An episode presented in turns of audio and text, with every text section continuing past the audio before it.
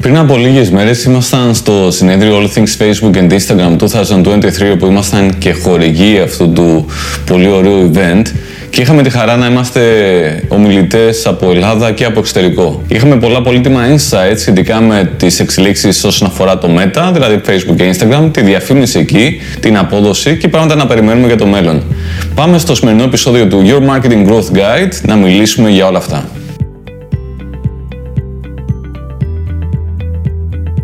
Μία από τις ομιλίες ενός ανθρώπου από το Facebook είχε να κάνει πάρα πολύ με το κομμάτι της μέτρησης. Πώς μπορούμε να μετρήσουμε με ακρίβεια τι μας φέρνει η διαφήμιση. Κάποτε είχε πει πριν από δεκαετίες ο John Wanamaker ότι μισή διαφήμιση μου αποδίδει, αλλά δεν ξέρω ποια μισή. Και αυτό ενώ για κάποια χρόνια στον digital κόσμο πια δεν το είχαμε σαν θέμα, γιατί ήταν πολύ εύκολο να μετρήσεις την απόδοση του Google Ads μέσα από το Google Analytics και το Google Ads Conversion Tracking, όταν πια μπήκαν στη ζωή μας οι πολλαπλές συσκευές, δηλαδή κινητά, desktop, laptop, smartwatches κτλ. Κάθε χρήστης είχε πάρα πολλές συσκευές, οπότε δεν καταλάβαινες τελικά αν αυτό το είδε από το desktop και μετά το είδε από το laptop και μετά το είδε από το κινητό του και μετά το είδε από εκεί και τελικά αγόρασε.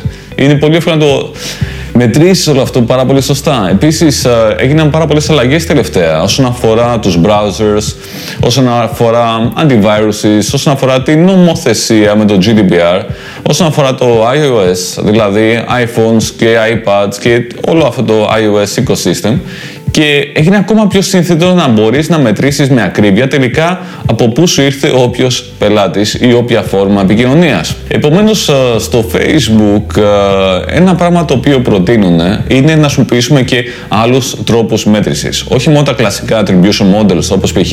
last click attribution model αλλά και άλλους τρόπους μέτρησης όπως είναι το 3M. Ε, αλλά αυτό είναι αρκετά σύνθετο και αλήθεια είναι ότι πιο πολύ έχει να κάνει με μεγαλύτερες επιχειρήσεις και επιχειρήσεις που έχουν παρουσία και online αλλά και offline. Αυτά όσον αφορά λοιπόν το Marketing Mix Modeling ή το MMM. Πάμε να δούμε κάτι άλλο που το οποίο είναι πιο, πιο hot αυτό που συζητιέται εδώ και μήνες είναι το chat GPT και τι ακριβώς θα φέρει στη ζωή μας. Αυτή η πολύ έξυπνη τεχνητή νοημοσύνη, η οποία σε κάποιες περιπτώσεις μπορεί να αντικαταστήσει ίσως και τον άνθρωπο. Θα συμβεί αυτό, κανείς δεν ξέρει. Πάμε λοιπόν να το δούμε. Είναι λοιπόν εχθρός αυτή η τεχνητή νοημοσύνη ενός marketeer ή είναι σύμμαχος; Υπάρχουν διάφορες νόμοι σε αυτό.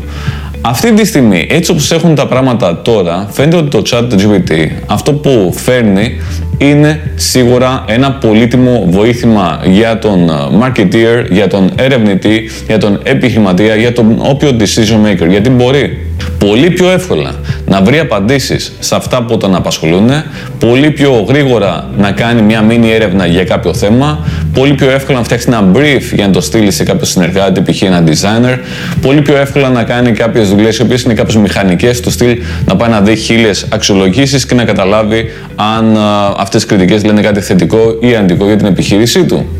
Οπότε μόνο καλά μπορεί να φέρει το ChatGPT αυτή τη στιγμή, αρκεί κάποιο να χρησιμοποιήσει καλά αυτό το εργαλείο. Και αυτό γενικά ισχύει για όλα τα εργαλεία. Ένα άλλο πολύ ενδιαφέρον θέμα ήταν ε, ποιο copy είναι καλύτερο. Δηλαδή θα πρέπει να γράφουμε πολύ κείμενο στις διαφημίσεις, πολύ κείμενο στις αναρτήσεις στα social media ή αρκεί να γράψουμε λίγο και καλό, minimal αυτό λοιπόν που φαίνεται είναι ότι δεν έχει αλλάξει τίποτα τις τελευταίες δεκαετίες. Δηλαδή πάντα οι marketeers και οι copywriters λέγανε το εξής. Δεν έχει σημασία τόσο πολύ το μέγεθος. Έχει σημασία πάρα πολύ όμως κατά πόσο είναι ενδιαφέρον το όποιο κείμενο. Δηλαδή δεν είναι ότι πάντα ας πούμε οι πέντε γραμμές είναι ε, χειρότερες από τις 25 γραμμές ή το αντίστροφο, αλλά οι όποιες γραμμές κειμένου να είναι ενδιαφέρουσες. Και γι' αυτό Τελικά αυτό που έχει πολύ νόημα είναι ο marketer να μάθει να γράφει ωραίο κείμενο το οποίο να βγάζει συναισθήματα, το οποίο να πείθει, να δημιουργεί ίσως εικόνες στο μυαλό του αναγνώστη, άρα interesting copy.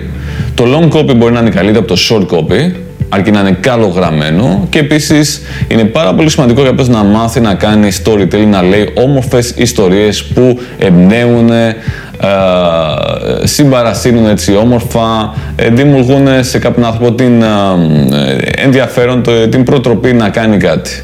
Κάτι άλλο που βγήκε από τα case studies τα οποία είδαμε ήταν το πόσο μα πόσο σημαντικό είναι μια επιχείρηση να επενδύει σε πολλαπλές μορφές περιεχομένου.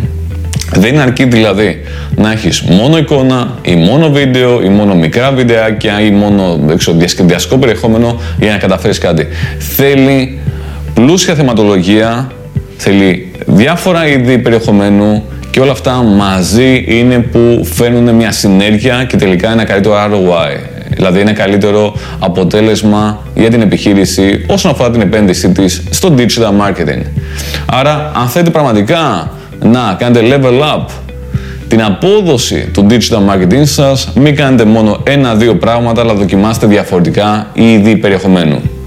Αυτό μπορεί να σημαίνει προϊόν, υπηρεσία, behind the scenes, διασκεδαστικό, κάτι που φαίνεται σαν μαγεία και διάφορα τέλος πάντων είδη περιεχομένου. Όλα αυτά μαζί είναι που θα φέρουν κάτι δυνατό. Επίσης δοκιμάστε και συνεργασίες με content creators, σε Instagram, σε TikTok και άλλα μέσα. Κάτι άλλο πολύ ενδιαφέρον ήταν ε, ένα στατιστικό. Τι έδειχνε αυτό το στατιστικό; Ότι το αποτέλεσμα της επένδυσης στο digital marketing σε με πολύ μεγάλο βαθμό δεν έρχεται βράχη πρόθεσμα. Δηλαδή σε πολύ μεγάλο βαθμό βγήκε ότι μέσα από στατιστική ανάλυση το αποτέλεσμα της επένδυσης από το digital marketing είναι κυρίως μακροπρόθεσμο. Δηλαδή το 60% του αποτελέσματος είναι long term και το 40% είναι short term. Πρακτικά τι σημαίνει αυτό; Ότι όταν κάνουμε κάποια ενέργεια, π.χ. SEO, Google Ads, Facebook Ads, Email Marketing, είναι πολύ πιθανό ότι το μεγαλύτερο αποτέλεσμα θα αρχίσουμε να το γευόμαστε όχι μέσα σε μια μέρα, σε ένα μήνα, αλλά σε κάποιους μήνες, χρόνια μετά. Οπότε κάνουμε κάτι τώρα, επενδύουμε, χτίζουμε δύναμη και αυτό στη συνέχεια κάποια στιγμή θα το πάρουμε. Αρκεί βέβαια όλο αυτό να το κάνουμε με consistency, με υπομονή και επιμονή, με πρόγραμμα οργανωμένα, με πλάνο και όχι με σπασμωδικές κινήσεις. Οπότε πολύ ενδιαφέρον αυτό το στατιστικό του 60-40. Το 60 λοιπόν του αποτελέσματος από το digital marketing και ιδιαίτερα όσον αφορά το facebook και instagram φαίνεται ότι έρχεται μακροπρόθεσμα και δεν φαίνεται άμεσα.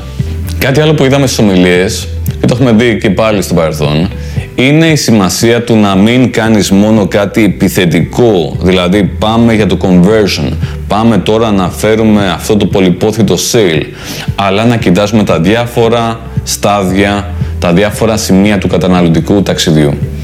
Ο άνθρωπος δυνητικός πελάτης δεν είναι ότι θα δει κάτι και αμέσως το αγοράσει. Αν έχει να κάνει με κάποια επένδυση, ίσως κάποια αξία, κάτι πιο σύνθετο, κάτι που ίσως δεν είναι και τόσο επίγον, είναι πιθανό να το δει, να το ξαναδεί και να το ξαναδεί και κάποια στιγμή να έρθει σαν πελάτης. Οπότε δεν πάμε επιθετικά, one step, αγόρασε τώρα, αλλά θέλει multi-step προσέγγιση. Οπότε σεβόμαστε τη διαδικασία, την ανθρώπινη ψυχολογία που λέει awareness, consideration και μετά έρχεται το conversion. Αυτό στη γλώσσα του digital marketing έχει υποθεί και με διάφορους άλλους τρόπους, όπως AIDA, όπως ε, πιο τελευταία το tofu, mofu, bofu. Ε, όλα αυτά στην πράξη λένε το ίδιο πράγμα. Ότι κοιτάζεις το ταξίδι ενός ανθρώπου πριν γίνει πελάτης και σε όλα αυτά τα σημεία του ταξιδιού είσαι εκεί, του λες κάτι το οποίο τον ενδιαφέρει, του τραβάς την προσοχή, ενδιαφέρει για αυτό που έχεις να του πεις και κάποια στιγμή ίσως αγοράσει. Σε αυτό λοιπόν το πολύ δυνατό event, All Things Facebook and Instagram, στο 2023, υπόθηκαν πάρα πολλά μορφά πράγματα από ανθρώπους ειδικούς στο digital marketing. Κάτι που προσωπικά κρατάω είναι το εξής: ότι είναι καλό συνεχώς να βλέπεις τις εξελίξεις, τις νέες δυνατότητες των εργαλείων και να είσαι από τους πρώτους που θα αξιοποιήσουν αυτές τις νέες δυνατότητες. Παράδειγμα, βγαίνει το TikTok, το αξιοποιούμε. Δεν καθόμαστε να το κοιτάζουμε για χρόνια να δούμε μήπως κάποια στιγμή το αξιοποιήσουμε. Βγαίνει το Reels, το αξιοποιούμε. Βγαίνει το HipCZ πράγμα, το αξιοποιούμε γρήγορα, άμεσα, από τους πρώτους, έτσι ώστε να έχει καλύτερο αποτέλεσμα και με πολύ μικρότερο κόστος. Οπότε όταν βγαίνουν νέες δυνατότητες και ιδιαίτερα σε γίγαντες όπως είναι το Google, το Facebook, το Instagram, το TikTok κτλ. Να είστε από τους πρώτους που θα τα χρησιμοποιήσετε. Γιατί με αυτόν τον τρόπο θα έχετε πολύ καλύτερο impact, πολύ καλύτερο reach, πολύ καλύτερο αποτέλεσμα και με μικρότερο κόστος. Και όλο αυτό σε συνδυασμό με την επιστημονική μέθοδο. Δηλαδή δεν φτιάχνουμε κάτι και απλά το αφήνουμε εκεί πέρα, αλλά σκεφτόμαστε, το φτιάχνουμε μετά από κάποια υπόθεση, το παρατηρούμε, το μετράμε, κάνουμε τεστάκια, λέμε δουλεύει αυτό, δουλεύει το άλλο, ποιο δουλεύει καλύτερα, τελικά το δεύτερο. Κρατάω αυτό, ξανακάνω τεστ. Και με αυτόν τον τρόπο υπάρχει συνεχώς βελτίωση. Optimization, performance. Ελπίζω να ήταν ενδιαφέρον αυτό το επεισόδιο. Πολλά εντυπωσιακά πράγματα σχετικά με το Facebook και Instagram. Έρχονται πολύ ενδιαφέρουσες ε, μέρες στο digital κόσμο. Θα χαρώ να τα ξαναπούμε στα επόμενα επεισόδια. Κάντε subscribe, κάντε follow, κάντε like, κάντε share, κάντε comment. Τα λέμε στο επόμενο.